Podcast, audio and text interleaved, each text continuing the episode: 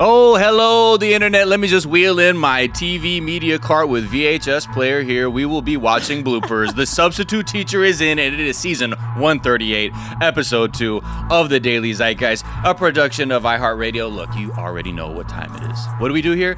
We take America's skull, rip it open, look in there, get revolted, try and convince other people to look inside here and say, "Y'all seeing this too? Okay, we do we know better, then we need to do better." Okay, Go and off the Babu rip. freak on their skulls. And officially off the rip, you know what it is. Fuck the Koch brothers, fuck Fox News, fuck Rush Limbaugh, fuck Buck Sexton, fuck these TERF ass authors and anybody who's not about inclusivity and equality. Fuck them all. We don't have time for you. Or maybe we do. Uh, and also, uh, shout out to uh, yet another Karen whose career was ruined uh, by confronting someone who's merely uh, writing Black Lives Matter in chalk on their own property.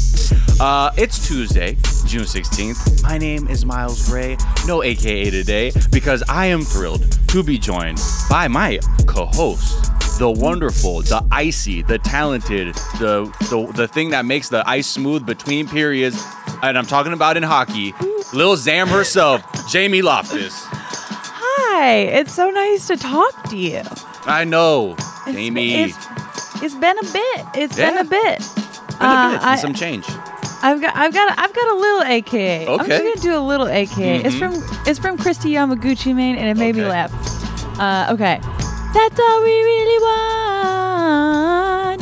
Cops shun when the protesting is done. Oh, girls, we wanna defund. Oh. Oh, yeah. See, see, I was like, okay, this is this I like that. expresses how I, you know. So a shout out to Crispy Meme Donut Yes. on, on that one. Um, yeah.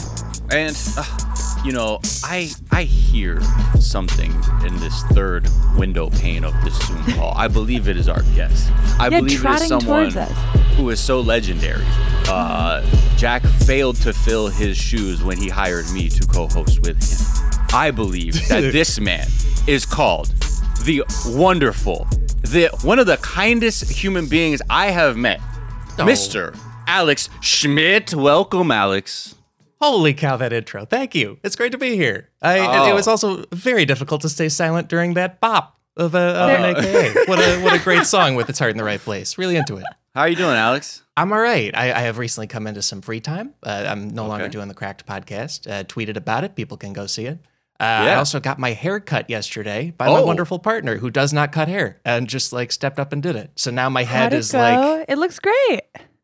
thank you. She, she did an amazing job. And there was three Yeah. months of weird hair on there. It really, uh, really took some doing. Yeah. What did you look? What did- what was what were you before the the cut, the trim? Were you a little I- like hippie style, shaggy do? See, what I do, I thought I would just have like long, flowing, endless hair, but what Mhm. it turns out my hair does is like it gets to like season one Jim Halpert, right? It's like pretty shaggy, but then instead of continuing, it just starts doing like flips in some places Oh, and yeah. like curly cues in some other places. Okay. And like Mhm. it looks like I have a crazy belief of what hairstyling should be. Nice It's little the weirdest thing in the world. Yeah, I like that. All kinds of little details. It was dog whistle, dog whistling, white right wing conspiracy tapes. Your hair was doing Yes, it yeah. all. It's like it's like post office Jim. Um, At least it was like Jim Halpert hair and not Jack Ryan hair. You know, it's like you want your hair on the right side of history generally in terms what- of John Krasinski characters. that hair, right? That style of like I don't I feel like in LA I would always hear my friends call that the douche flip. Um of like when your hair like got so long and that was just sort of your vibe. It and I don't went know if Oh. what was the were people rocking that like because they wanted to have that hair or was that just sort of like an aesthetic of someone who wasn't really like into getting their hair cut so it's gonna look like this like do you get your hair cut to look like that i'm very ignorant somebody I- answer well, I feel I feel okay. My my take on it is it's I, I hope that no one is doing it on purpose. It would be a really weird choice to be making intentionally.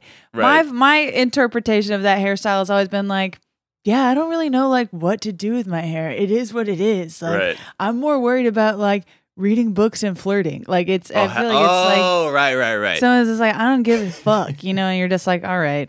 do you think but it was like a- get a haircut. it was like non-committal metrosexual like when that whole thing was going on it's like you know i don't like care but like i'm gonna look pretty chill at the same time i don't The even know mid what two thousands were such a cursed oh yeah time in every single way. I don't know. I wouldn't put anything past a, a mid 2000s John Krasinski.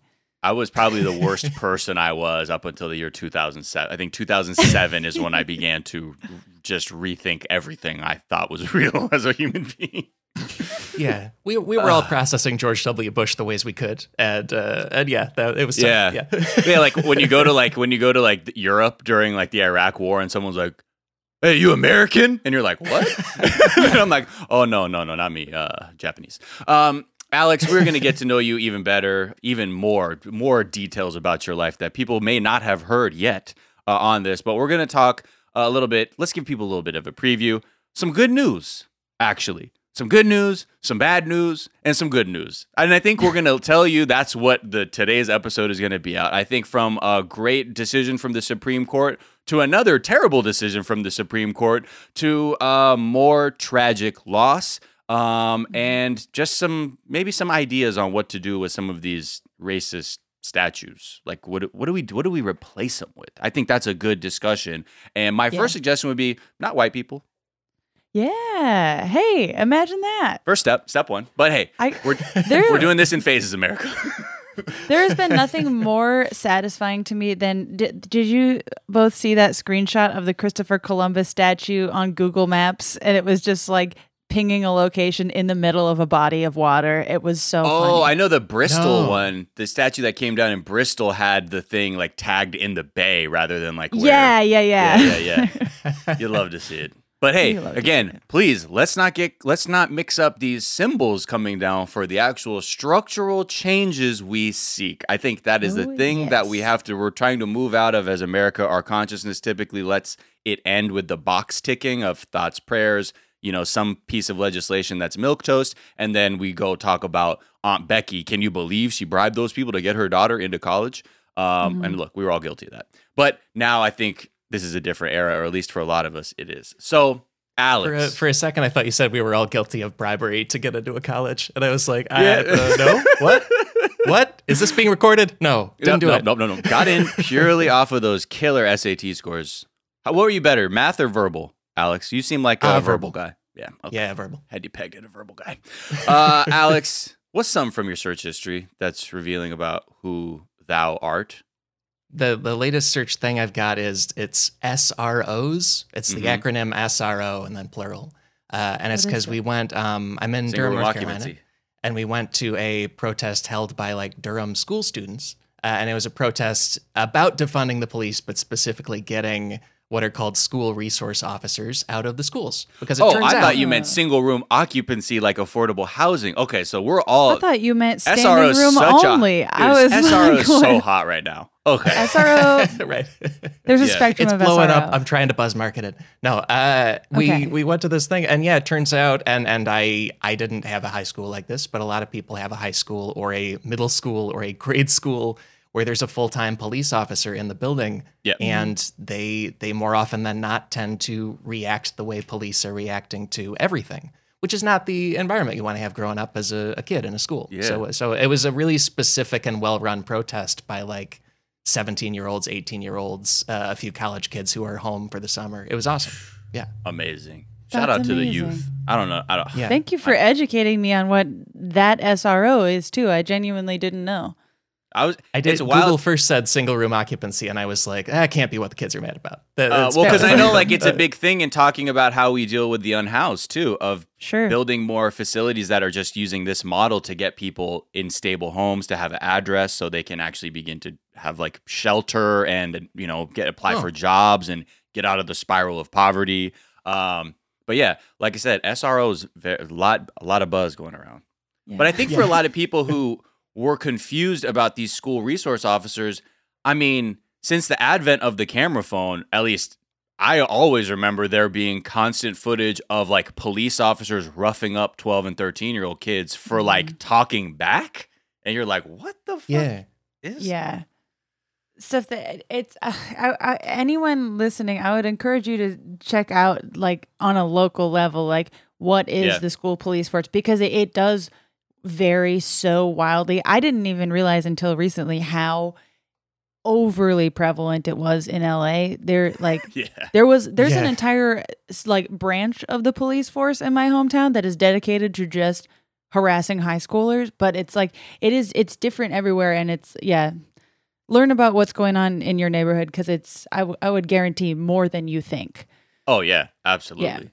Uh, and Yeah, also, I, I, was think poking around. I was poking around. New York Times had a write up of uh, the latest study is 2013-14 school year, and they said that two thirds of high school students, 45 percent of middle schoolers, and 19 percent of elementary school students uh, were attending Yeah. a school then that had a full time police officer. Like like one fifth of grade school kids have a cop watching them. Yeah. Like what for? What are they gonna? Are they gonna sharpen their pencil too much? Like I, I- I don't get it.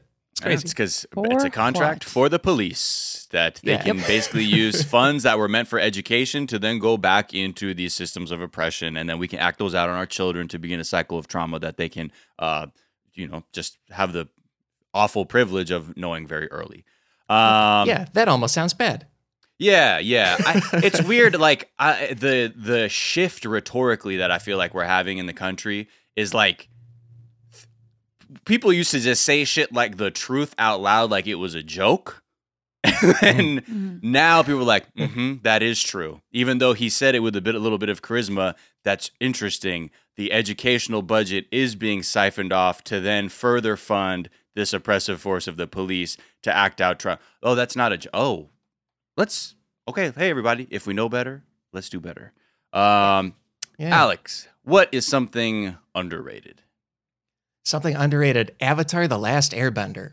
Holy yeah. cow. Like, I know people know it's good, but I, I had never seen it. It pops up on Netflix. We ripped through it. Uh, just like, just one an adventure. It's for all ages. Uh, it's very creative and thoughtful. Uh, I also, I'm very, very big on bison as an animal. I don't know if people know that. I have a, like a mini podcast about it. And uh, it's probably the most prominent bison character I have ever seen, even though it's a fantastical one with six legs and it flies. Uh, It's Oh. a great show. People should check it out. Okay, so I know Jamie, you watched it when we were doing a Netflix review. You were, Yeah. you, your eyes were open to the truth I of was airbending. blown away. I have since I've I'm almost done. I got to get in. I, I know that's what. Yeah. that's You'll love it. You'll love it. I know because I I have a a program of you know watching things to distract myself uh, from the horrors of our current reality. Um, Mhm. and I think a good cartoon, like, but not just because it's cartoonish, but I think based on how everyone speaks about the series and what the message is and all that, sounds. I'm hey, I'm I'm here for it. It's beautiful. Yeah. I'd also, if if uh, people are looking for a, a show to watch, um, I'd also recommend um, "I May Destroy You," the new uh, HBO HBO, show. show. with Michaela Coel, who is like, I got on board back when she released her first show, but it is just like unbelievably good. It's so good. Um, everyone should watch it. It's heavy, but Did it's- this? They just had the second episode. Yeah, it's just the sec- they, It's only two episodes deep, and then if you love it, you can go back and watch her first series, Chewing Gum, which I think might still be on Netflix. I don't. I haven't rewatched it in a bit, but amazing, amazing work. She's the best. Uh, okay. Well, how about Awesome. something? Even though she is not overrated, Alex, what is something that is? I so if this brings people joy, like go nuts. But I think baking your own bread is it- like it's it's not something you need to do. Like you, you can buy really nice bread at the store pretty easily uh, and not spend Wow. all that time on it. I, I, I don't I don't think people need to do it. What? What's? Yeah. Walk us through this. What happened? Did you? Or did you arrive at this take through experience? Yeah. Did you get radicalized by the like, anti-bread lobby? What happened? Yeah. What happened?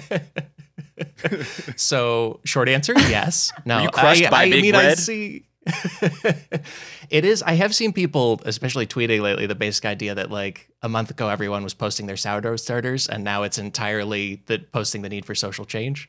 And like, Right, good, right. keep it up. But also, Yeah. like, I think I think every, the the country was kind of on a phase of we're gonna spend May like kneading, like we're just gonna do that, and then we're gonna make our own breads at home, and we're not gonna shop for them. But uh, I think cooking uh, cooking takes a lot out of me, but also I enjoy doing it for like a big entire meal or like a whole elaborate dessert. What do you mean? or It takes a lot out of you, like a like Oh, like a vampire time that's and- been in the sun too long. Like you after cooking, you're like, God, I'm. I truly shouldn't be doing this anymore. Like, what do you? Hey, what, what's the process for you? Because I like cooking. I do. I like it. I think maybe whether it's the cookbook or the meal prep thing, like I see the ti amount of time it's supposed to take, and then I judge Uh-huh. myself. And like like Oh, it right. says, oh, it'll only be like 15 minutes of active effort, and then I'm chopping for 45, and I'm like, why is why am I already a couple Avatar episodes in? This is crazy, you know. Alex, so this is I the think meanest I think thing it's I've all ever like, heard you say. Yeah. When he said, "What the heck is this?" I the you know I think those recipes though like those are for people who I I can barely get a recipe done in time like that says on a thing, but you have Yeah. to let that go because like your knife skills have to be so on point. Like you got to be doing so many things simultaneously like to really have your shit together to do it. So I just right. I'm I'm all about the ride, baby. You know, it's just all about the ride. That makes sense. I'm with you. I'm I've n- I'm never and again it's like it comes from a place of self-loathing self-loathing for me. I'm like I'm never going to be able to do it Mhm. well or correctly and so I'm just I'm just like, "Oh, you can make your own bread? Fuck you." I am stupid and I can't. So, What's something have you have you made have you baked any have you made any food at home that you are that you have been impressed by with your own you know skills, Alex? Yeah, um, I'm excited about. Uh, we made a red chicken curry recently. That I feel good about. Uh, I've been making um, like some cornbreads that I think are nice. Uh, some pastas that are nice. Been learning how zucchini work. Uh, turns out they're uh, you know very easy to make at home. I always thought that was kind of restaurant stuff. You're speaking to someone who is an ignoramus, uh, but is I doing just their love best. that. Like, I figured out how zucchini works. zucchini. That's- I wish you guys told me about this Can I stuff hear about the zucchini? Wait, and you said you're in North Carolina? yeah, yeah. So what? Wait, because you were in Yeah, my- LA, right? I, I'm. I don't know your how where Oh, you sure. had gone with pandemic and all that. So Take us on a journey. yeah, Yeah, my uh, my wonderful partner Brenda lives here in Durham, and then I've been here often. And then ever since the pandemic started, I've been like sheltering here because it's great. How's Uh, Durham? so yeah, How you so like we've been here Durham? For a bit. compared to Durham the big is city. awesome. If people don't know the uh, the Research Triangle, like Raleigh, Durham, Chapel Hill, they're all all really great uh, small cities that are full of colleges and friendly people. And uh, we're right near the Durham Bulls baseball team stuff. They're not Oh. playing, but it's a nice thing. I had a Durham Bulls fitted hat uh, only because I remember at the house very early on we had the Kevin Costner film Bull Durham uh, Yeah. on our shelf, and I recognized the logo, and then I bought the hat, and I had no idea what it meant until someone I went to school with who was from North Carolina was like, "You know Durham?" I'm like, "I don't fucking bro, I know Kevin. Costner. I know this VHS tape that was on my wall." Um, And you and you bought it on the strength in- of the cover. Like you I mean, I the think it's just like one of those things, you know, like when you're a kid and you try and like make consumer decisions, but you have no fucking Oh, yeah. life purpose or fucking experience. You're like trying to be trippy to the other kids at the champs, you know, or Foot Locker, be like, this hat is cool, man, because I know this from that movie. and they're like, what? I'm like, I don't know, dude. I'm I'm nothing. It's I spent all middle school like saving up allowance and like babysitting money to get a Jack Skellington hoodie. Although I had never seen the movie, I did not know what it was about. I just knew that like I wanted to pop for the goths, and that was the way to do Oh, it. Damn. Wait, Ugh. so did you get did you end up getting that hoodie when you pulled all your got- babysitting money? Eventually, it was kind of like I, I sort of missed the boat, uh, Yep. fashion wise for it. But eventually, they started to go on clearance, and I got them, and I like wore them outside, and like you know, tested. It didn't end up working out, but it was worth a shot. And then I didn't see the movie for like still like ten years after that. Damn. Wait, so then you saw the mo- so you saw the film in the last seven years? Yeah, uh, yeah, no, I saw I saw the movie like two years ago. And what do you think now that you now you're putting I together really the Jack I- Skellington iconography with the film? I didn't enjoy it that much, honestly. I didn't like it. I was just like, I just knew, like, you know, there was such a like resurgence of like, there was like an emo lyric that was like, I want to be the Jack to your Sally. And I was just like, I don't know what that means, but I like like the mm. people that are saying it. So probably I would like this sweatshirt. I don't like the Oh. movie though. It's beautiful, but the story kind of is is, is trash. Yeah, I can't. I just remember seeing it like live at the Hollywood Bowl. They were doing like Nightmare Before Christmas, and I always just I don't know. I didn't. I wasn't a fan of like the claymation stuff at the time. I I mean, I knew it was popular, but. I, I was so ignorant to how much of a phenomenon it was because then I go there, I'm like, what the fuck are all these people doing here, man? People fuck is this? like really go all out for Nightmare Yeah. Before Christmas stuff. And you're like, it's kind of just about like a a, a skeleton that appropriates Christmas. Like, is kind of the of best fucked up. part is like it had Danny Elfman. He was singing like it was like a lot of like people from the voice cast, but Danny Elfman That's was doing the singing because he was he wrote the music for it. But it then turned into like the most masturbatory performance for Danny Elfman, where he's like, "Y'all remember Oingo Boingo?" And we're like, "No, no, no, no, no, sir, No. sir. We didn't come. People didn't come here for fucking Oingo Boingo. People came for Night Bef- Nightmare Before Christmas." But I get it. You have a captive audience. Right, right. It's like well, we are t- all technically trapped here, so I guess I guess go off about Oingo Boingo again. oh man. All right, and Alex, finally, what's a myth, Hmm. man? What's what's something people just you know just drop some truth on people. Open their minds right now. What's a myth? I think I and this is what I want to like yell at everyone I see. It like like I think there's a myth that we are past the beginning of coronavirus stuff.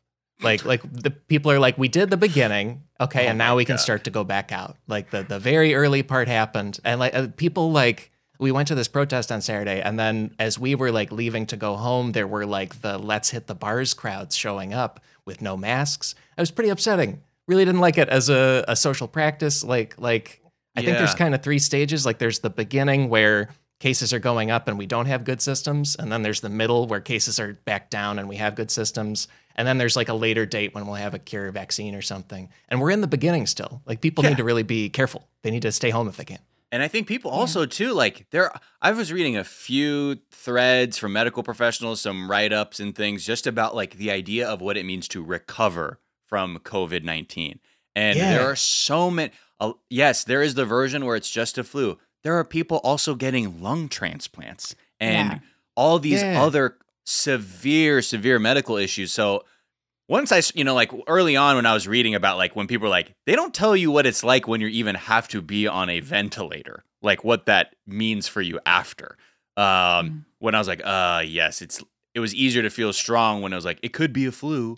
But when you sort of look at what the risks are, it's, it's really frightening.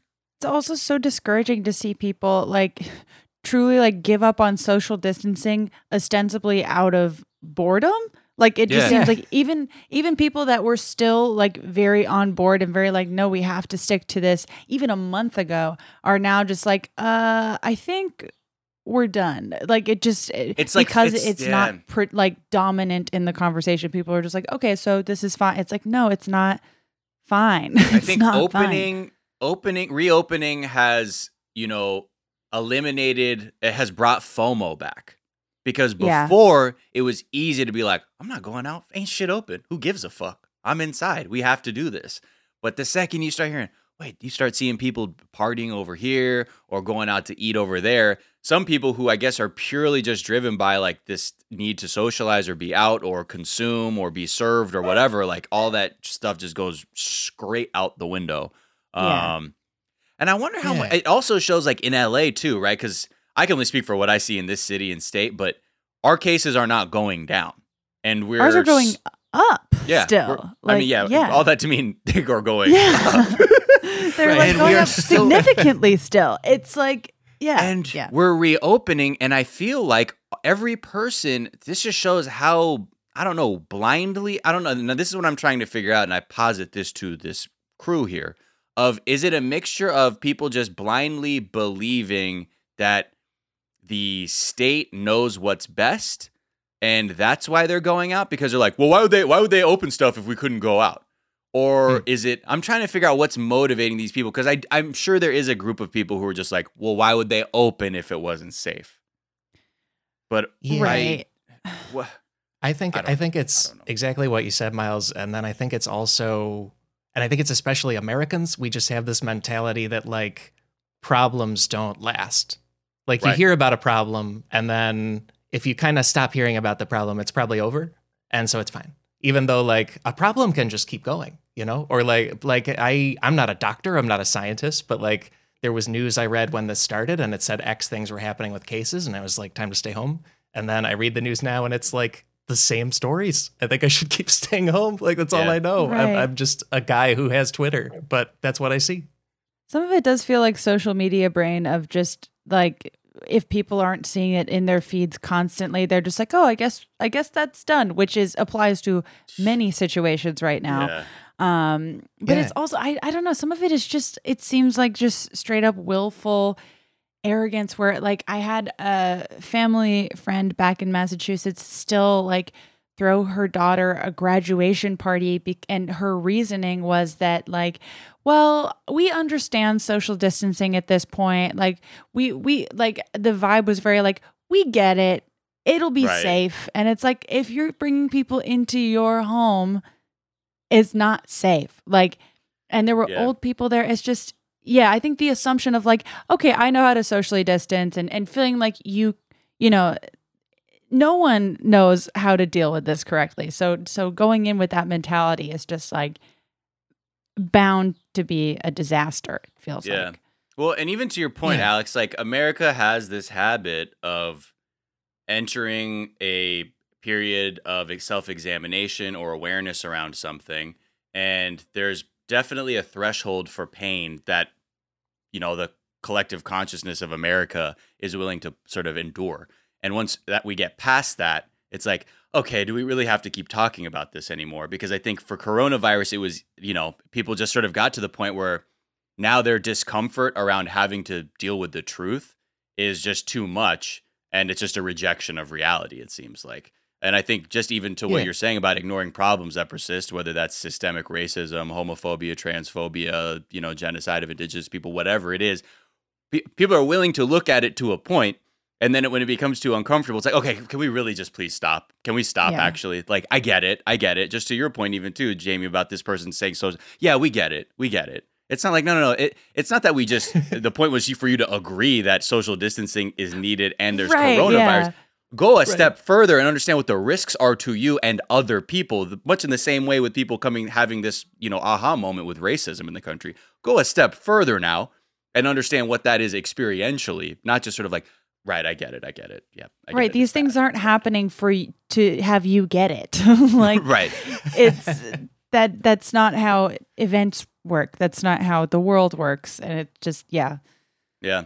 And I think, but I guess, and even, I guess to go deeper, when you look at even how we're educated, right? We're even in our own history, we're shown like this thing of like, then there was this problem and that went away. And then there was this thing and then that went away. And then there was Mhm. Hitler and then uh, Nazis went away. And then there was this. And it's too, it completely robs people of the ability to, to parse through the nuances of, you know, how any given event unfolds and then how that, that event echoes into eternity if there isn't a reckoning with it.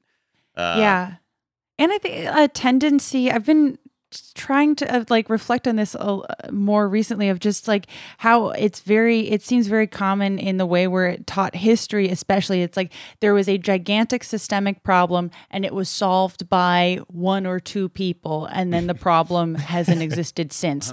Where like i've been because my, my mom's a second grade teacher and i've been talking to her about like well what do you teach your kids? And like you know what broad lies are still being taught to kids and it's still like in a lot of schools it's basically taught that like like martin luther king solved racism basically Yeah. single-handedly and now you know great and now it's Yeah. gone and like a real textbook should say Martin Luther King was assassinated when he began to connect Yeah. the dots for people between capitalism and oppression. I think that's, shockingly the books do not reflect that that would be was a Uh, burn your eyebrows off level of truth coming out of that, that textbook. But that's but even then it's like not even hot because that's just the grim reality of it. But we it's like, oh well, don't say that. It's like don't say what the truth because it's so It's like, well, dark. Imagine, imagine Yeah, teaching think if I- capitalism as a concept at all as a part of history. like, never came up in a class that I took in high school. No. Well, but that's what the schools are. We're also taught like through this process of academia to become workers also. Like that's mm-hmm. the that's our training first. And then we enter the workforce where we've been fully indoctrinated and inoculated and know how to be like, yep, you do this and then you get that and that's how it works. I do this, I do my homework, I get a grade, I do my work, I get a paycheck. It's all Man, there's a lot and there's then a lot I to sift prop through. up this. Yeah. And then I prop up the system by telling people to depend on the man for bread when in Yeah. fact they could make it themselves. I'm a stooge, guys. Yeah, Don't you go. listen to me. Yeah, This exactly. has been Fuck a big long bread. call out for Alex. Yeah. Yeah. Anyway, Big Bread, we'll get to you after this commercial break. Uh, guys, just hold tight. We'll be right back.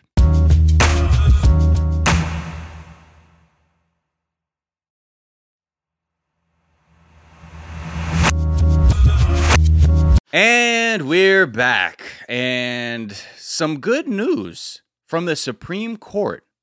They have decided that Title VII actually does apply to LGBTQIA Americans, that you cannot be discriminated against or fired against uh, based on sex. And that that has been upheld. That Can is you imagine? what? By this Supreme Court? Like the one we got right now? And The Neil we- Gorsuch, well- Neil Gorsuch wrote the opinion. No. His- the I mean, positive his. I mean, I guess it was a lot of people could say like because Gorsuch, you know, he he he re- regards himself as a textualist of the laws and will own, like he looks at the words and what the words mean and he could tell based off that he's like how could this not apply to trans people or gay people like back in the yeah, 60s he's a magician. He's a word magician. He can Yeah. just look at words Right. and make interpret them to mean things that they don't say. Yeah. Uh, it was, and then we cut to uh, who is it? Um, Alito. Uh, I think he wrote the dissenting opinion, and it was just, it was so. I could barely. I, I mean, I don't really like to read these opinions because they're so wordy, but like this time, I was kind of Mhm. interested. The dude's like head was on fire.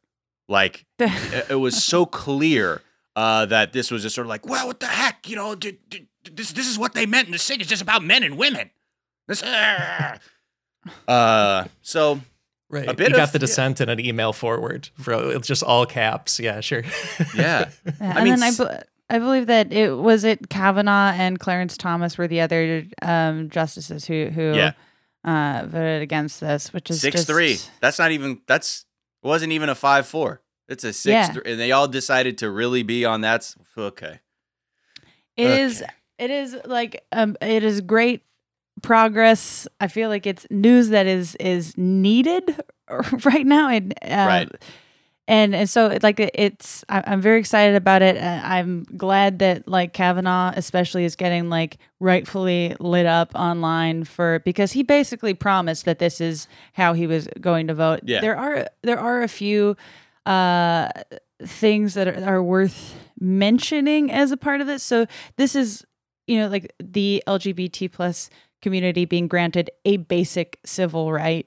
Um, but I wanted to just my my friend and who's also a wonderful comedian, you should follow her, Grace Thomas, uh, pointed out based on her own experience. Um, I'll just read a tweet of hers. She says, uh, "We've won the civil rights part of the fight. Now on to the labor part of the fight. Any state with right to work legislation is still effectively a state where employers can fire trans and queer employees for their identities and simply blame it on something else." So as um, incredible as this decision is, and as in the right direction this decision is, it it's frustrating in some ways because it mainly prevents mask off uh, discriminatory firings, and that is not to say that queer people and that trans people are fired for other reasons. right. Um, and that's what it was. Oh no, it wasn't about the that. mask is on, you know. And I and I know it wasn't about that because if it was about that, I wouldn't be able to fire them. Therefore, I will be smarter in my discriminatory practices and use the law to my advantage.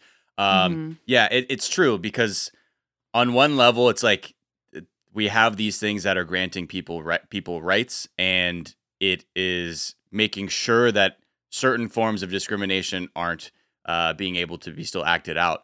But yeah, I think I'm not sure how this also applies to housing. I think there still might be something uh, involved with the Housing Act that may also this may also need to be another uh, you know frontier that we have to also make sure that we're making progress on. Um, but this also ties into that just horrific announcement on Friday uh, from the Mhm. Trump administration, where Health and Human Services was basically saying like, we're gonna fuck, we're rolling back all the protections for LGBTQ people when it comes to healthcare and health insurance.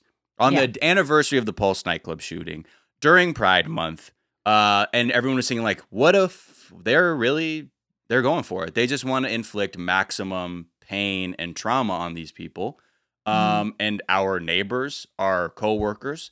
And when you look at a lot of people were s- suggesting that this was just them trying to signal what their position was before the Supreme Court ruled on this, um, Mhm. because this would have uh, a, a s- I, I'm not completely sure, but I have a feeling this would also affect people discriminating um, based on sex in any kind of uh, medical context as well.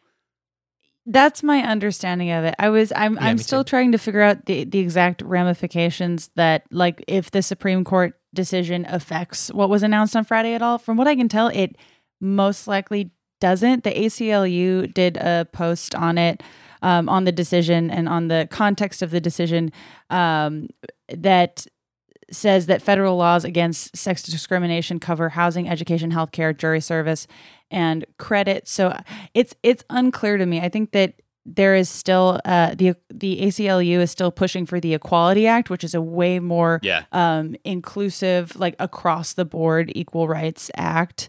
Um, I'm I'm I, I'm not quite sure.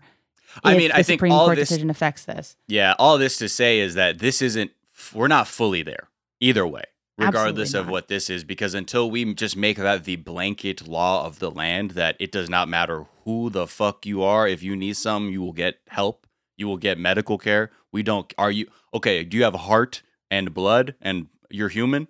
Okay, great. Step, we will take care of you. Until we like really articulate those kinds of values as laws, this struggle will continue. And I think this is just sort of this is part and parcel of how America does progress, right? We make enough. Uh, un- uh, the points are made. There's a tipping point of representation enough that people will be like, "Oh, okay, we have to acknowledge this group of people. Here's uh, here's a, here are some reforms. Definitely steps in the right direction, but I think always we're in the pursuit of like real, real, real, real equality. And when you think about how, you know, how um less likely some trans people might be to get, you know, treatment for COVID because they don't want to be they don't want someone asking what their sex is and then being discriminated, like being denied medical care possibly. Like that's an Mhm. awful, awful situation to be in. And this is again, but this this is basic shit that we're having to still, you know, do to make sure that everybody is, you know, included. Um, Yeah, Absolutely. and I, and I know people say with a lot of problems, they're like, "Be sure to vote," and we're we say the correct thing of like, voting doesn't fix all of it.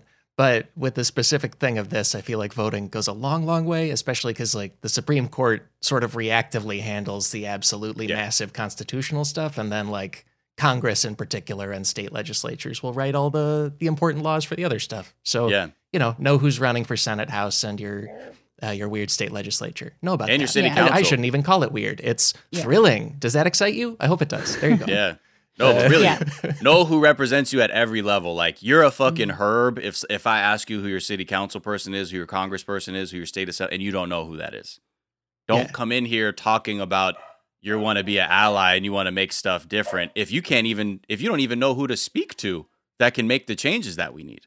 So it's Yeah, very yeah. easy. It's so easy to just Google it. You'd be like, what city council district am I in? Or who's my assembly person? Really find out those people because you will be surprised the kind the the, the platforms they run on are not as inclusive as you'd think just because they you know claim blue or Democrat or whatever. Uh, yeah, I think that's there is a lot of shit going on behind the scenes. It has been it's inspiring and motivating to see more and more people get on board with local politics and like learn more about like if you don't know, simply just educate yourself on it. Like it is not difficult to do. There's a lot of people who are also doing it right now and yeah. Look at your Yeah. city's like or your county's budgets. Just look at those. Just take a look at those. See where they see where the money's going to. Just uh, inform yourself because Yeah. you'll be surprised. You're like, what? I thought. Oh no. You're like, my aunt's a teacher, but they're giving this way more. Huh? Weird. Yeah, there's Okay. like majority blue. There's like blue cities that are still. I mean, LA being one of them, that is Yeah. giving billions of dollars to police forces, and the city council is completely on board with it because of the various ways that they've been bought, who Yeah. funds their campaigns, all that shit. Meanwhile, in this city, we're trying to just focus all of our efforts to get one different city council person in who's not like fully bought by real estate oh, developers and the police unions. Like it's and like to the point where like I'm not even in the district. I'm like, okay, so how much money do I have to raise for this in District Four? Great, let's go. Totally, Nithya. totally. Let's go because everyone else is such a friggin' tool of. Ah, anyway, please It's- get yeah. involved in your local politics. Please, just inform Yeah. yourself. Um, and, and, and also, honestly, very exciting that six whole Supreme Court justices said that trans people have civil rights in a general way. Like, you know, I want it to be nine, but six is more is more than a bare majority. All right, cool. Yeah, we can't. Uh, I mean, slowly. It's it's a slow march uh, there, but I, I'm hopefully we can pick up the pace because I feel like we're you know we're in the midst of something where people are opening their hearts a bit more to understanding what it means to take care of everyone and what it means to be human. I think, you Mhm. know, I think white people, certain group, certain amount of white, well-intentioned, white liberal people, and maybe conservatives woke up to what it meant to be black or connect the dots of humanity to blackness. I don't know what, but that is definitely occurring for some people. And hopefully, Yeah. people can begin to put these things away of not just saying someone is black or someone is trans or someone is gay or someone is from this. You can find a million ways to describe somebody as different than you, but you're overlooking the basic thing, which is that is a human being. And if you are even somebody who could be looked at as someone different, uh, and would you want someone to look at you differently and say, "Oh, well, I'm not gonna fucking help that person because they're blank"? Like, that's the kind of that's the mentality I think we're slowly trying to g- to abandon, where that there are Mhm. some hi- there are qualifiers to the level of humanity that you deserve. Um, and that by not doing stuff you're enabling the existing prejudices like in Yeah. particular with this this with rolling back um you know health protections for for trans people it's like trans people are already facing a huge uphill battle with most medical professionals. Yeah, and to further roll that back is going to i mean it it is inhumane. It literally costs lives. It does not force any medical professional to have to learn or acknowledge uh trans people. It's just yeah. Yeah. Um, the other thing I'm just kind of overall I feel like I feel like I'm witnessing in terms of like the discourse is that like the the the ruling the people in the ruling positions, the ruling class, the you know socio socioeconomic classes that are well up there past the one percent, just they fucking really don't get it.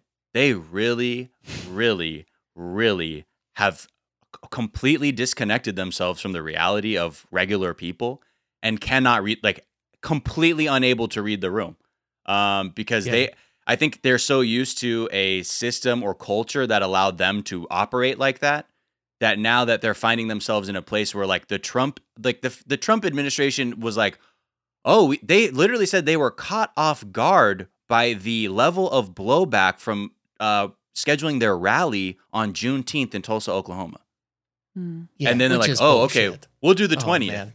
I mean, I think they did, but I think they also figured maybe not enough white people would also be upset about that. You know what I mean? Oh. Because Yeah. they're they're Yeah. fine being cruel at any juncture. Like they're fine Yes. with that. That's the whole point. But some for them to say like, "Whoa, we didn't expect this kind of blowback." That's like we're caught off guard. That means like we didn't expect all- like some other white people to tell us this was bad too. What? Oh, okay. Huh. which is just it it is so like for i mean on so many levels it's just they're like oh wait everyone gives a fuck about like black history hold on we didn't what like it's just Did you to know about be this? shocked by that yeah Did you know about this ro- other room full of other white people in the same generation who have been making millions of dollars for the last 20 years? Did, did you guys see this? Oh my god. Well, they didn't talk about that at the country club or wherever the fuck I go to socialize right one of away those from a diverse group of dark people. money meetings the at the wine cave circle jerk. Right Uh, where you put your phone in a shredder at the beginning and you get a new iphone at the end of the meeting. Uh, but it's just i mean like when i look at stuff like that and i look at some of the reforms reforms not fucking not not not full on abolition reckoning uh def- defunding de-emphasizing but reforms that cities are offering up in response to these demonstrations are also indicative that they do not they're not hearing us they don't get it and i think part some do because they know what it means to give the people what they want which would mean you know crippling a whole industry of militarized police and prisons that have been making billions of dollars um, but I mean, I'm just looking at the reforms, right? In, in Minneapolis and St. Paul, I think they're doing a good job because they were immediately like, okay, we're gonna we're gonna try and figure this out. But there's still like, we're still seeing things at other departments of like, we're gonna prohibit warrior style training, or just a ban on all neck restraints, or let's not use rubber bullets anymore, or let's just do a, a, a police body cam video must be released within three days of any p- police use of serious or deadly force. Okay, that's not these are not the things that people are asked like again these are just tokens these are symbols um but i think i feel like so many people are beginning to see the police departments in their their cities for what they are Yeah, I truly, I truly had no idea it could be different. until all this started. Like I I was like, "Oh, okay, I've I've played SimCity. You have to have hospitals and fire and police. You have to build all three of those, otherwise everything goes crazy." Great. And Right. like, no, you can just do it differently. And I, I learned that like 2 weeks ago, which feels Yeah. crazy. It's uh, like uh, not not crazy in a bad way, just like, "Holy cow, what a a thing I was not aware of until uh, right this month, you know." Right.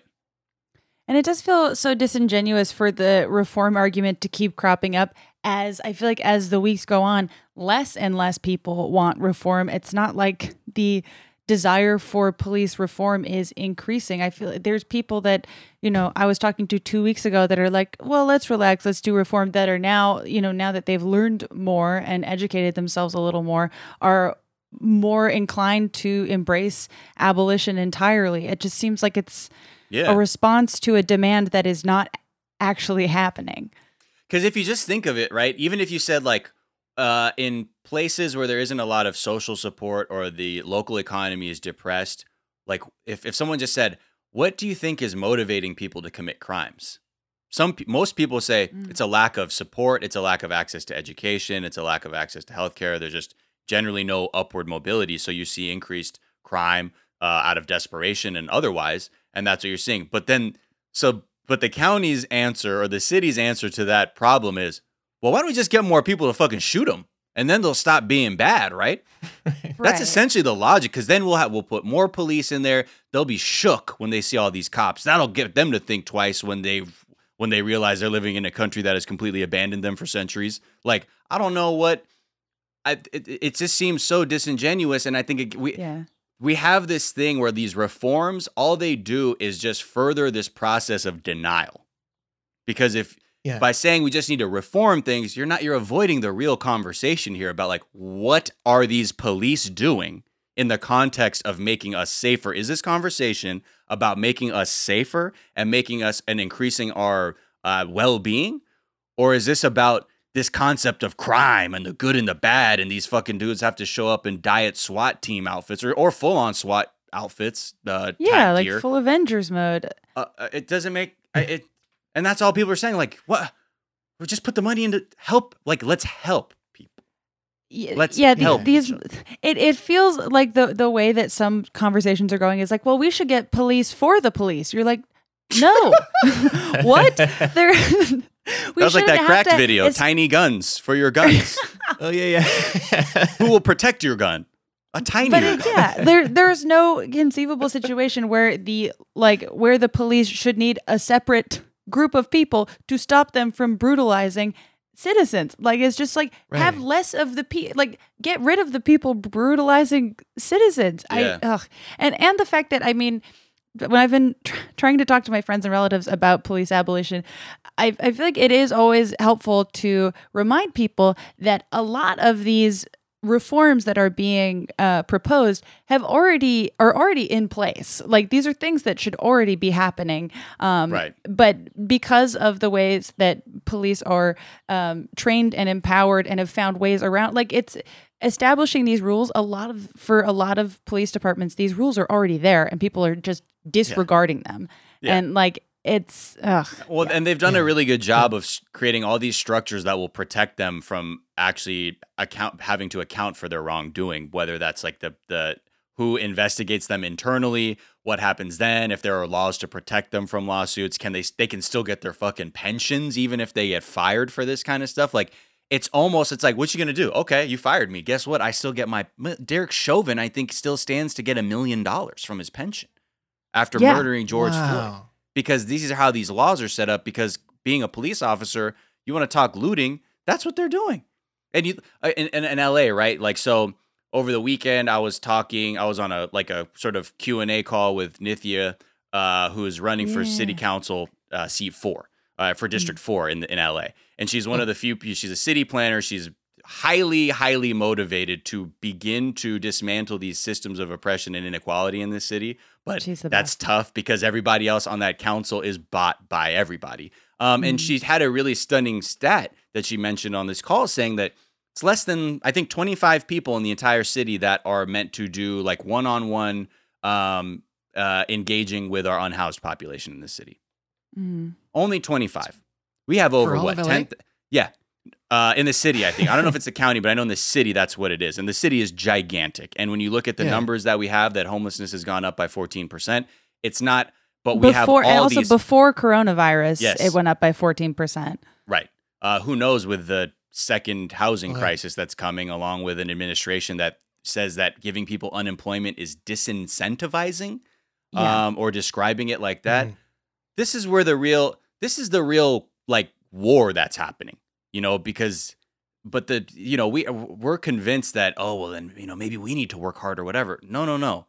This is set, this is all being set up for people to make more money off of our pain and then Mhm. walk off laughing. And I just want to bring up that with all these reforms that we've seen, because we don't want reformation, we want transformation at a bare minimum. Mhm. Um, you Andrew Cuomo, you know, he they they passed uh, a, a few a few laws, so- great great steps forward. But then he said, "quote This is Governor Andrew Cuomo of New York on Saturday. Said, "You don't need to protest. You won. Okay." Quote, you accomplished your Yeah. goal. Society says you're right. the police need systemic reform. And he's trying to end the outrage there and thinks that this can be bottled up. This cannot be bottled up because we still have, we're still talking about Toyin Salau, who was killed in Florida after reporting that she was assaulted uh, Yeah. and the police failed to protect her. Uh, we Mhm. still have, uh, we still, uh, I'm sorry, who, what's, the, what's the young woman that was killed in Akron, Nakia Crawford? Somebody pulled up to her car and just shot her through her window uh, a black woman, and they said a, a, a, a white man had just killed her at a stoplight. We we are not having a reckoning with the real systemic issues and the pathology of racism in this country. It's just really disheartening. So I don't. When some governor is trying to say, "Hey, you guys won," no, we haven't won till I don't have to read about another black trans woman dying, black trans person dying, any trans person being denied care, any homeless person, any unhoused person being denied care, any uh, person who's been brutalized by police not getting justice. These are the kinds of things that that's when that's when things can end. But uh, but it's not going to as long as we get these you know milquetoast reforms. Fuck out of here. That's yeah. I mean Yeah. that that is like the right. danger of incrementalism and people like where people were like, well, what's wrong with you know in in in stating eight can't wait? And like what's wrong with it's like okay, when you do that, you're get if you know someone like Cuomo passes a very very very basic reform they're just going to say i did something we're done let's move on let's go back to the status quo. It's like if Right. you're not pushing for what the ultimate goal is you know people are people will always find a way to halfway it or and and, and in this case not even halfway it like Right. the, the police have Yeah. never uh, respected human life Yeah. less like it's just yeah that quote from him was infuriating That's that's dead on, Jay. Because the most surprising thing to me is I feel like nationally for all police officers, there should have been like a a automatic quiet reform going on of just all of them knowing this isn't the time. You know what I mean? Like like if mm-hmm. like if if I was a police officer right now, I would know like it's more likely than ever that if I do something crazy and brutal, it'll be national news. Like people are paying attention. And and in Yeah. spite of that, we've got Atlanta this weekend and, and we've got everything else going on. Like they didn't ramp down at all. So That's so when thing, people like- say, "Oh, let's do a reform that tells the police to be a little slower to do something brutal," you would think like the news did that, and it didn't. They're just doing No. it right anyway. Well, even that is being ignored i mean we have like last week in in seattle and in portland there are cases of the police saying okay we're not gonna uh, we're not gonna use tear gas anymore and then 25 seconds later they're using it again like it's the, oh doing no, it that's a different kind of tear gas. That's the thing. So yeah that's actually um d- like, tear gas from canada it's canadian Right. tear gas like it's people like th- these these systems will always find an excuse to if they can, if they feel like they can get away with giving you 2% of what you actually want then they will just do that and call it a day Right. Um, and I, not to say like repealing 50A in New York is a huge deal because sure. it basically says it all your records to or your performance stuff will be out there to see. But even in Minnesota, people knew about Derek Chauvin. So it's not Mhm. because that's just one that's just one part of the game to obscure the actions of police is the things like 50A. But at the end of the day, they're still if they don't have a reckoning with themselves, it's not going to happen because essentially, no, I mean, I, and I know that policing is diverse, but let's be real, it's an expression of toxic white male supremacy. So you're, it's going to mm-hmm. act the same way that all these white comics did when people started getting woke and being like, rather than like seeing what time it was, just reasserting themselves. I'm like, nah, what the fuck's the problem, man? Nah, this is bullshit, dude. We've been doing this for years. Oh, now you want to change it? Nah, fuck that. Like, that's the energy of the police right now. It's the same way when Mhm. somebody has to evolve, but their privilege has not ever afforded them the chance to be, you know, reflective or see themselves for anything aside from the good guy that they've just deluded themselves into believing they are. Um, Yeah. And it's the same. And w- watch. And I, I don't know. This is just kind of this is a theory, but much in the same way a comic gets canceled and goes to alt right, I think the, the cops are already all right. So maybe they already. They maybe yeah, they made that they jump a while ago. Yeah. That'd be funny if they're like the cops are learning from Louis C.K. Before we get to that, Okay. let's just let me just cut that thought off and let's take a quick break and we'll be right back.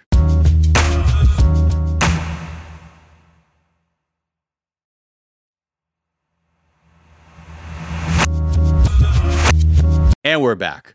You were saying, Alex?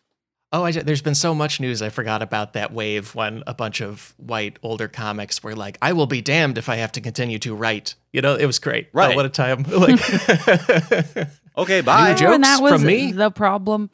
Um, But that's the Yeah. arrogance I think whiteness affords some people is to not ever look at themselves as being in the wrong because white Yeah. faces and narratives have dominated the realities we've consumed for centuries.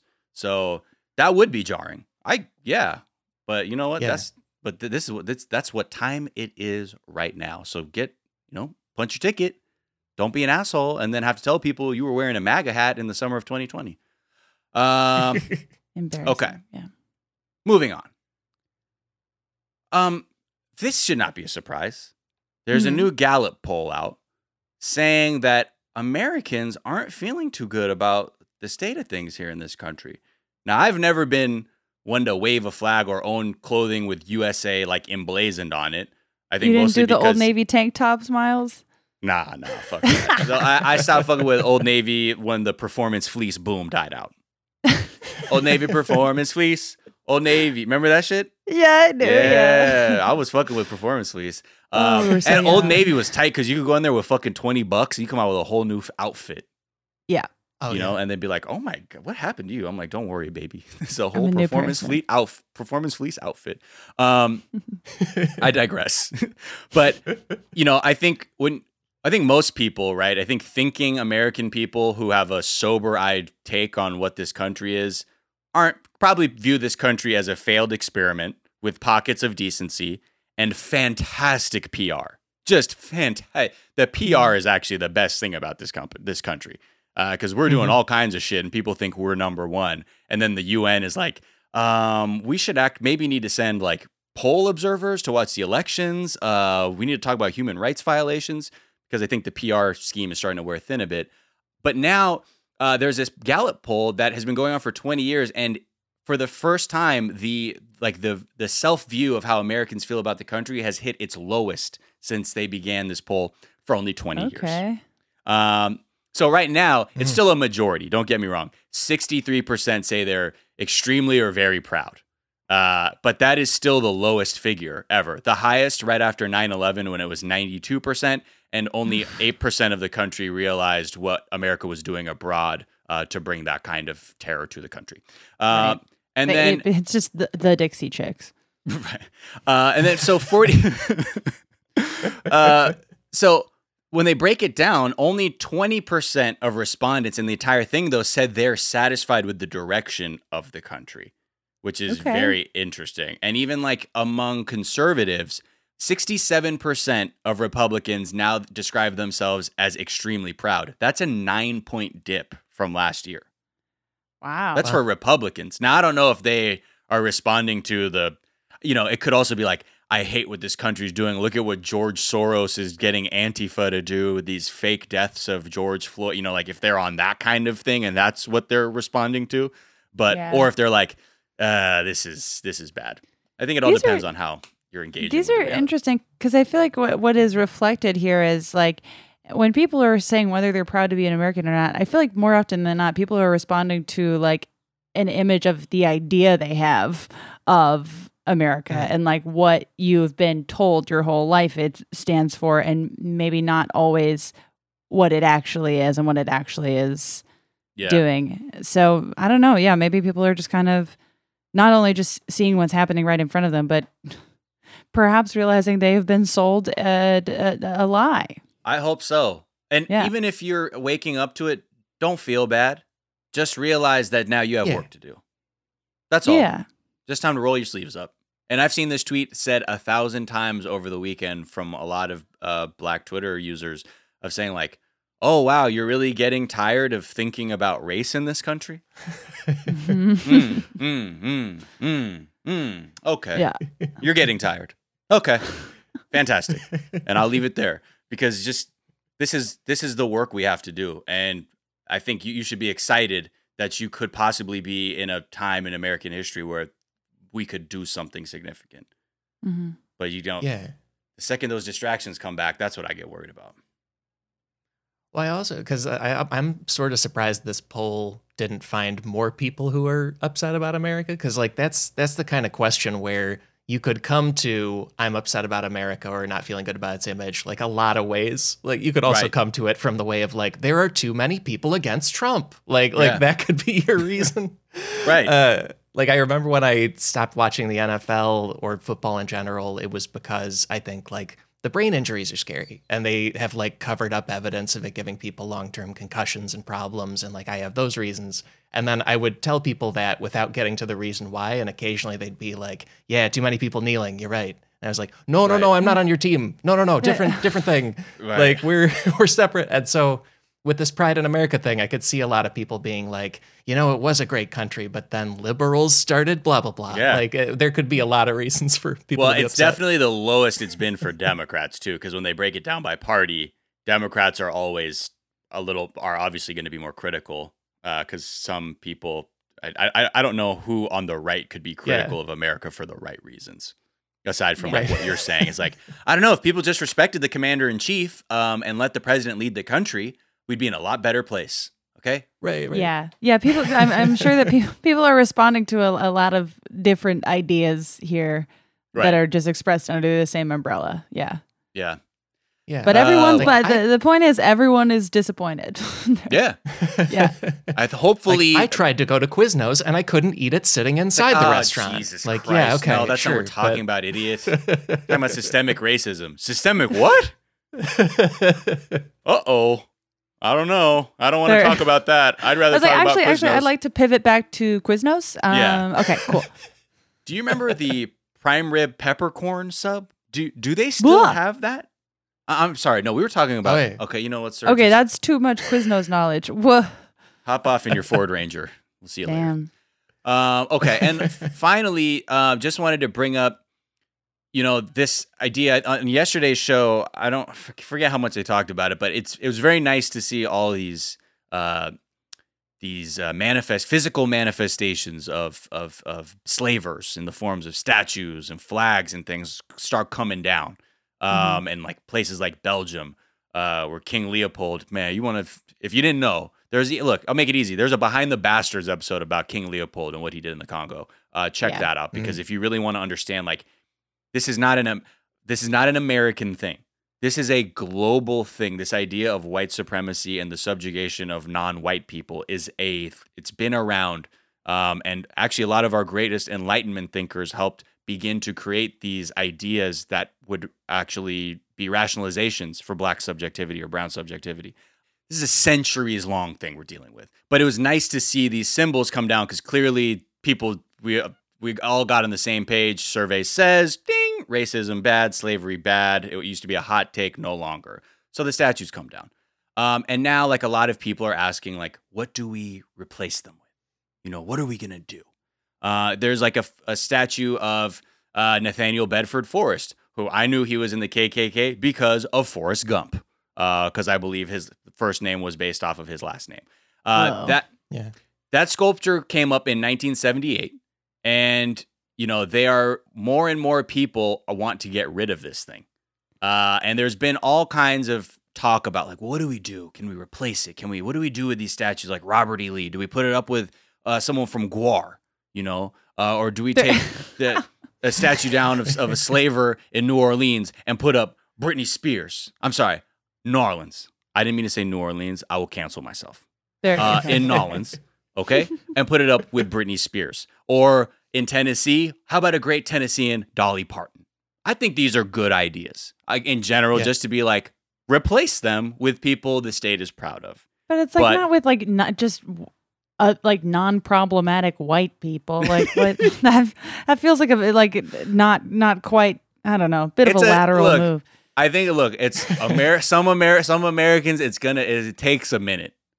They just some people just got to the point that slavery bad. Okay, uh, unfortunately, uh, and that was that already took some some hundred odd years. Uh, but now it's like we'll put them another white person so white people don't get mad. That a white if- person who is nice. You're yeah. like, that I was no. just I was just reading like casually. I'm like trying to find out like who some of like, you know, Nashville's like great black like people are from history, black uh, Tennesseans. And there's Mhm. so many so many stories that you could include that are so amazing. There's one about this slave named Jack Macon. And if you're any place named Macon is named after the slave owning family.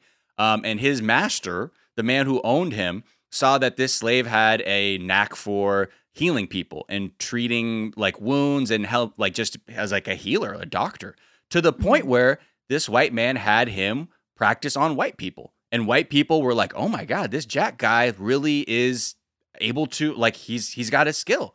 But this but when they got busted, the state was like, "No, slaves can't practice anything. Like that's impossible. No, no, no, they're not human. Like shame on your your owner, blah blah blah." The owner went across the state to try and, you know, skirt the authorities to allow this man to practice more. And a lot of the white patients that he was seeing like were signing petitions to try and get the state to allow him to practice medicine because they even saw objectively like this guy has he's doing something that is beneficial to us.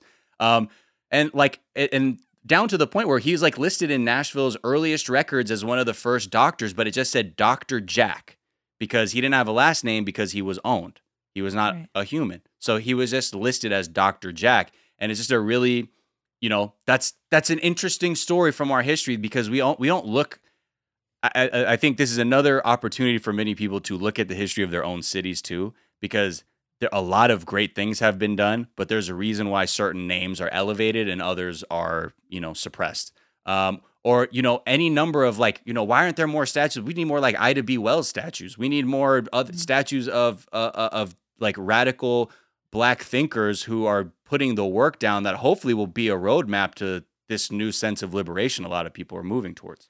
But I don't know. Just take a look. That's it's in I, a book. I I didn't know anything about Dr. Jack. That's I didn't either. Yeah, I, me neither. that was merely me just being like, who are some notable black Tennesseans in history? There's another man named Right. Alfonso Sumner who started one of the first black schools in Nashville before the Civil War because trying to educate black people, but that Mhm. was illegal. So he was chased out and he went ended up going to Cincinnati. Then this another man named Daniel Watkins started uh, black schools in Nashville to the point where like in 1850 something, uh, up to 80% of uh, black people in Tennessee were literate because of schools like this because they were they were That's amazing. illegally educating themselves because ignorance is the way people are kept down and i think that's a thing that people learn very early on these are the kinds of stories i feel like people would talk about more too because there's so much i don't know there's just so much uh substance uh there too not to say look i stand dolly parton okay don't get me wrong about no dolly but if Oh, we're yeah. if we're having a con if we're having a conversation about a, a racial reckoning in this country and taking down statues of KKK grand wizards, then I think what you'd want to do is someone that was diametrically opposed to that to s- now stand on that space because that would be something that would be a some at least some small form of like a reclamation.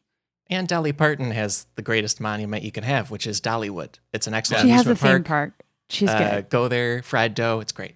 Yeah, if if this could be reframed kind of as an opportunity not to just replace um, statues of, of racist oppressors with just people who aren't racist oppressors, but as an actual educational opportunity of if you know if, if these statues are going up where you live, you could you stand a chance to learn uh, about someone you may not have known about at all, and Yeah. like yeah, the opportunity is there. So don't there. There's no there's no use in making a lateral move. No, that's why I think why, especially on I unfortunately, to say that we're no longer waiting to delay equality is is going to begin being painted as a radical stance because I think like most people, right? Incremental change is not helpful, especially when we are sober and clear-eyed enough to diagnose the problem. If we can see the problem, then we have a responsibility to solve the problem. There's just no there's just no way around that. And I just don't even understand rhetorically how you could say like yeah, we know that racism is the problem, but let's deal with this other stuff on the way there. It's like uh, you just said okay. Well, Yeah, especially The with all these marathon statues, continues. like like people are getting told, "Oh, you should have done the legal way of m- removing the statue," but then when you just look it up, uh, in a lot of cases, it turns out people tried. Like that statue Yeah. in Bristol, England, of a famous slave trader. Like people had been trying the legal way for a long, long time, and the city just stonewalled it, and so then they tore it down. Like, Yeah. like a lo- it's not just situations where people are up and upending it. Like they tried other ways too. Right. And I think that's why also like voting is only part of this new way of getting change because like, Yeah. when people put feet put their feet on the street, look how much look how many things changed because of that. Because people know uh, voting is too nebulous. They're at, they're tallying up numbers on a spreadsheet at the end of the night on that Tuesday. That's how that's how a lot of politicians if you're things. if you're lucky, yeah. right. it's not even Uh, a guarantee. Yeah, exactly. Assuming that we even have that basic, you know, right uh, met, then, uh, but after when you see millions of people in the street, that uh, basically signals the thing to people that mm, there's a lot of people who care so much they're going out. Uh, Anyway, but we'll see because I'm part of me is still like skeptical that you know because of just the, the nature of how this country has tried to resolve issues with racism that this could be another moment where the, everybody's foot goes off the gas. Um, and like it, Mm. it was it happened to just be a perfect storm of time to focus because of a pandemic and things like that. But we'll know when sports are fully back up and all these other things if we're still willing to have these conversations and if people are not willing and you are listening to this show we have a responsibility to make sure people do keep talking about this because you know we it seemed like most people were on the same page unless it was performative ah anyway alex Acknowledgement isn't a solution. It's Yeah. just acknowledgement. thank you so Yeah. much uh, for stopping by schmidt A. Oh, it's been Um, a blast. Thank you guys. where can people find you follow you and what's a tweet you like Um. Oh yeah, I'll, I'll pull up the tweet here. Uh, you can find me on the internet. I'm at Alex Schmitty on Twitter and at Alex Schmidtstagram on Instagram. Uh, and I also have links there for a uh, like little newsletter. It's tinyletter.com slash Alex Schmitty next show. And you can find what I'm doing next by just sign up for that newsletter and then forget about it and focus on important things. And I'll, I'll let you know when the time comes what I'm doing next. Hey, uh, and I'm all right. also I got to guest on a great show called The Dork Forest, uh, hosted by Jackie Kashian, who's a nice, uh, nice and great and really funny. what's Yeah, the dork so forest that's out soon too. It's a show where uh, you get to talk a whole lot about something you're particularly dorky about. So I got to talk about Grover Cleveland and also talk about an abolitionist named Benjamin Lay, and felt great. all right Uh, like I could I could talk about history until my head falls off. So that was really nice. It was a good time. Mm. All right. Well, challenge accepted. Uh, if you guys want to see the live stream where Alex's head comes off, I'm talking about history so much, drop a dollar. Um, and is there a tweet that you like? Yeah, this is uh, this is from Joel Stein, who's a, a writer and and uh, and does comedy. And the tweet is: As the world embraces authoritarian personality cults, one of the greatest strengths of Joe Biden is that no one is excited about him. Jesus. Yeah, no one is excited about him at all. He's not going to be one of those. It's going to be great. It's an evergreen tweet. It's like funny though too, and like people are like being like, "Oh, look, Trump can't even like drink that water and stuff." I'm like, dude, Joe Biden said he was gonna beat Joe Biden in the general election. I'm like, uh, jamais, jamais, yami, yamboni, zamboni, zamboni. Uh, Hi. where can people find you? Follow you? What's a tweet you like? Uh, you can follow me on uh, Twitter at Jamie Loftus Help if you're so inclined. Um, but you know, keep talking to your families, keep reading, keep doing shit. Don't take your foot off the gas. I'll recommend a Jaboukie tweet.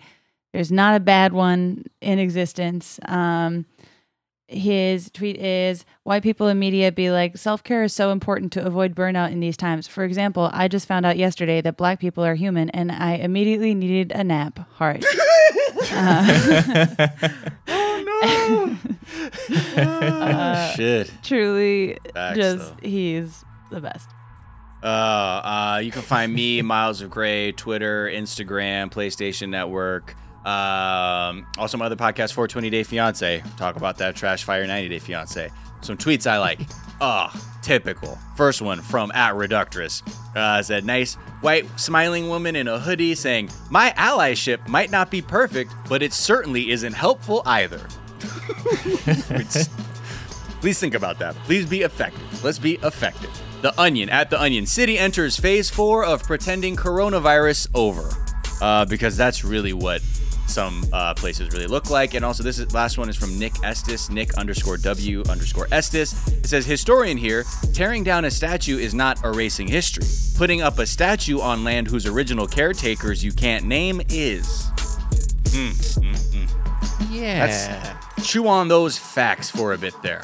Uh, yes, the Daily Zeitgeist is a production of iHeartRadio, uh, and you can find us on Twitter at Daily Zeitgeist, Instagram at The Daily Zeitgeist, Facebook fan page, uh, and if you want some more podcasts, check out the iHeartRadio app or wherever you get your podcasts. We also have a website, dailyzeitgeist.com, where we post our episodes and our footnotes. Thank you. Uh, and like you know, we post that and the songs you write out on. The song today is a track by Dirty Art Club. Uh, great little producer, very sample-based, trippy soundscapes uh, that are nice to listen to. This track is called Arctic Garden by Dirty Art Club. It's just nice uh, mosaic of sounds. Uh, that's why I love. I, you always hear me pine or wax poetic about sample-based music. 'cause it's great. It's great. It's like the uh, original stealing for music. All right. I guess we're gonna ride on on that. I guess we are. All right. Well, thanks so much for joining us. Uh, we'll see. Care. Well, I guess we'll see y'all in a little bit later today for some trending. Uh, take care of yourselves. Please take care of yourselves. Please take care of yourselves. Please be kind to yourselves. Okay. And please be kind to each other. All right. We will take care, and we'll see you tomorrow or later today. Bye.